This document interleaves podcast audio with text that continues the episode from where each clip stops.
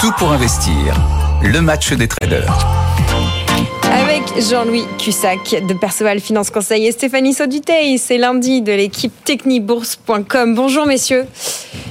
Nous sommes dans un certain... Bonjour, bonjour à toutes et à tous. Nous sommes dans un certain flou ce matin, un petit peu d'indécision que nous décrivait euh, Antoine Larigauderie. Stéphane, on commence avec vous.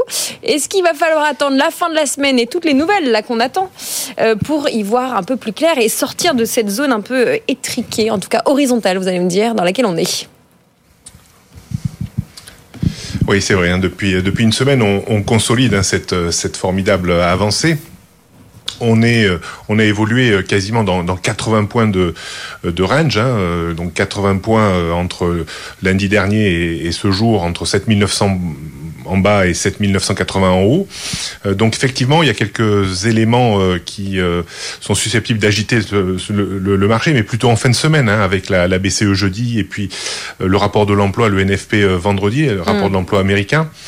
Euh, c'est les deux nouvelles majeures hein, de, de, cette semaine qui, euh, qui seront certainement un catalyseur pour, euh, pour le marché. Alors, euh, c'est vrai que cette pause était nécessaire. C'est vrai que on aurait pu s'attendre à une consolidation un petit peu plus profonde parce que n'oublions pas qu'on a toujours nos 154 points de, de gap, hein, des trous de cotation entre, entre trois journées de, de, de bourse qui sont non comblés à, à l'heure où on, où on parle. Donc, si on cassait 7900 points à la baisse, je pense qu'on on, on glisserait très rapidement sur le premier gap resté ouvert entre 7821 et 7855 points. Par contre, si on passait par le haut, hein, au-dessus des 7980 points, eh bien là, c'est un peu un, no man's land. Hein. On pourrait gagner une petite centaine de, points certainement, euh, la largeur un petit peu de, notre range de la semaine dernière. Donc voilà, on a un début de semaine qui est, calme. Je pense que le marché s'agitera hein, vraisemblablement euh, plus en, fin de semaine. Donc je vois pas euh, d'ici jeudi qu'est-ce qui pourrait euh, nous faire sortir de, ce, de range. Donc être plutôt à l'achat hein, vers les 7900, 920 points et, être vendeur vers les 7960, 7980 points. Je pense que c'est l'idée de ce début de semaine. Mon cher Jean-Louis, est-ce que vous partagez cette vision de la semaine? Bah, c'est vrai que les marchés, on l'a vu très clairement ces dernières semaines, avancent. Alors ils reculent pas, hein, mais ils avancent à coup de catalyseurs. Donc euh, voilà, on va attendre. Euh, on le sait que les euh, banques centrales sont data dépendantes, que ils attendent des stats, en tout cas les spéculateurs, pour prendre des positions. Là, les, les, hum, on voit très bien avec ce volume. Vous vous rendez compte Là, on est quoi 280 millions à peu près mm. d'échangés. C'est ridicule. on voit que les gestionnaires, les investisseurs, en effet, attendent des informations. C'est-à-dire qu'ils ont fait le plein où ils sont en manque justement de, de papier. Et donc les premiers, bah, ils attendent. Les deuxièmes, ils attendent un repli. Et comme ils attendent un repli, ils sont acheteurs potentiels et ça ne baisse pas. Donc euh, là, si vous voulez, on est toujours dans l'idée d'acheter sur des replis.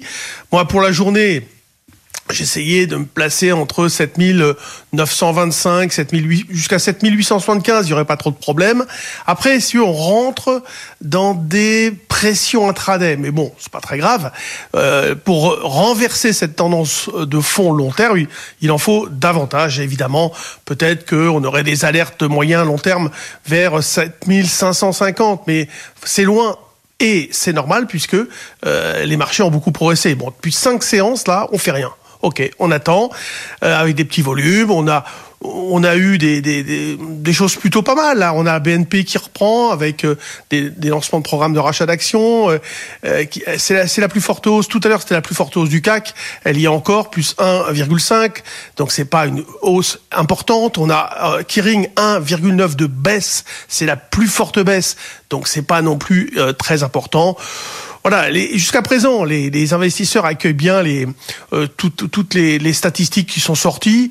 Euh, à noter que le pétrole a bien boosté vendredi, il confirme, enfin il reste ferme aujourd'hui. Euh, c'est vraiment l'OPEP, la Russie qui ont euh, décidé de, de, renforcer, de prolonger leur coupe de production. Euh, L'euro-dollar, lui, il fait pas grand-chose, mais il est plutôt à, à, être pas mal dans le haut de la zone d'aller-retour, juste sous les 1,0880 un niveau au-dessus duquel on repartirait de l'avant. Et donc voilà, on, est en statu quo, toujours plutôt bien, euh, pas affecté. Et de toute façon, il faudra davantage qu'une ou deux journées pour envoyer un message de vrai retracement, d'une faiblesse qu'on pourrait mettre à profit pour reprendre une position long terme à l'achat sur un repli marqué. Il en faut plus que une ou deux séances d'hésitation. Jean-Louis, de toute façon, on vous retrouve vendredi. Nous ferons le bilan. Stéphane, merci beaucoup pour votre regard sur cette semaine. À très vite et bonne journée sur les marchés à tous les deux. Stéphane Sauduteil de technibourse.com et Jean-Louis Cuissac de Perceval Finance Conseil.